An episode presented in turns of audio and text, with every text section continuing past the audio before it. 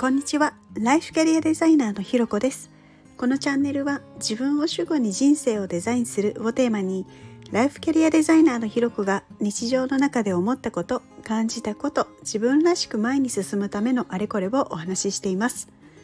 今日も耳を傾けてくださってありがとうございます。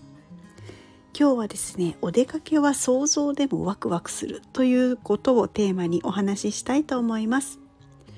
実はですね私この後あの、まあ、今朝なんですけど仕事のイベントで軽井沢に向かうんですね。ね昔からそうなんですけどこう内勤だとこういうお仕事で出かけるっていうことがあんまりないのでこうで出かけるっていうだけでこうワクワクしちゃうんですよね。なので今絶賛あのワクワク中です。きっとなんか声にもそういうのがなんか乗ってるのかなっていう気もちょっとするんですけど。でもちろん真面目に仕事もするんですけど、まあ、やっぱどこかワクワクはしているのでこうなんか全てが新鮮な感じがしてで仕事のパフォーマンスも良かったりするんですよね。だからなんかそんなことを思うとああやっぱりワクワクって大事なんだなっていうふうに思ったりします。でなんかそういうのってこう何かなと思った時にこうやっぱ出かけるとなんか非日常なのがやっぱ楽しさの源泉なのかななんていうふうにも思います。でなんか以前の配信で国内旅行で視野が広がるっていうお話をしてるんですけどそういう楽しみもあるというか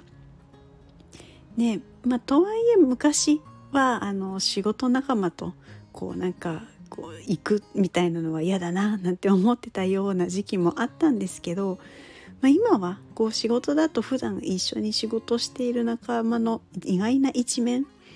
こう例えば実はなんかすごい駅弁詳しい人だったとか実はなんか撮り鉄の人だったとかなんかそういうなんか意外な一面がこう見れたりしてそれもまたなんか面白かったりするななんていうふうに思っていて楽しいんですよね。なんかそう考えるとこう見方とか捉え方で嫌だ面倒だみたいなものからあ楽しいに変わるんだななんていうふうに思うとなんかこう人の心理って面白いななんていうことを思ったりもします。皆さんはお出かけの時はワクワクしますか？こうあとはなんかこうお気に入りの場所とかどんなところがあるでしょうか？なんか実はですねこう普段瞑想している時に自分の好きな場所に行ってワクワクしてる自分を思い出しながらもこう心を整えたりすることがあるんですね。で瞑想とまではいかなくてもやっぱりこう自分が好きな場所を思い出してこうワクワクするだけでもやる気スイッチが入ったりするんですよね。なのでこうもしお気に入りの場所とかこう想像しただけでこうなんかワクワクするなみたいな場所があったら是非是非こう何か休憩の時にでもこうちょっと思い出してみていただけたらいいかななんていうふうに思います。ということで今日はですねお出かけは想像でもワクワクするというのをテーマにお話をしました。ここまで聞いてくださってありがとうございます。